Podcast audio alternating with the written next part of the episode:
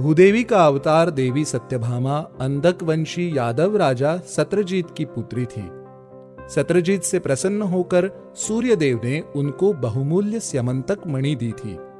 उस मणि के खो जाने पर सत्रजीत ने श्री कृष्ण पर चोरी का आरोप लगाया।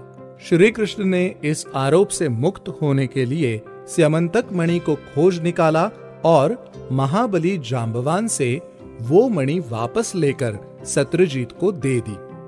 इस बात से प्रसन्न होकर सत्रजीत ने अपनी पुत्री सत्यभामा का विवाह श्री कृष्ण से कर दिया। देवी सत्यभामा से श्री कृष्ण को दस पुत्र हुए। नरकासुर से युद्ध के समय देवी सत्यभामा श्री कृष्ण के साथ थीं और उन्होंने नरकासुर का वध कर उसका उद्धार किया।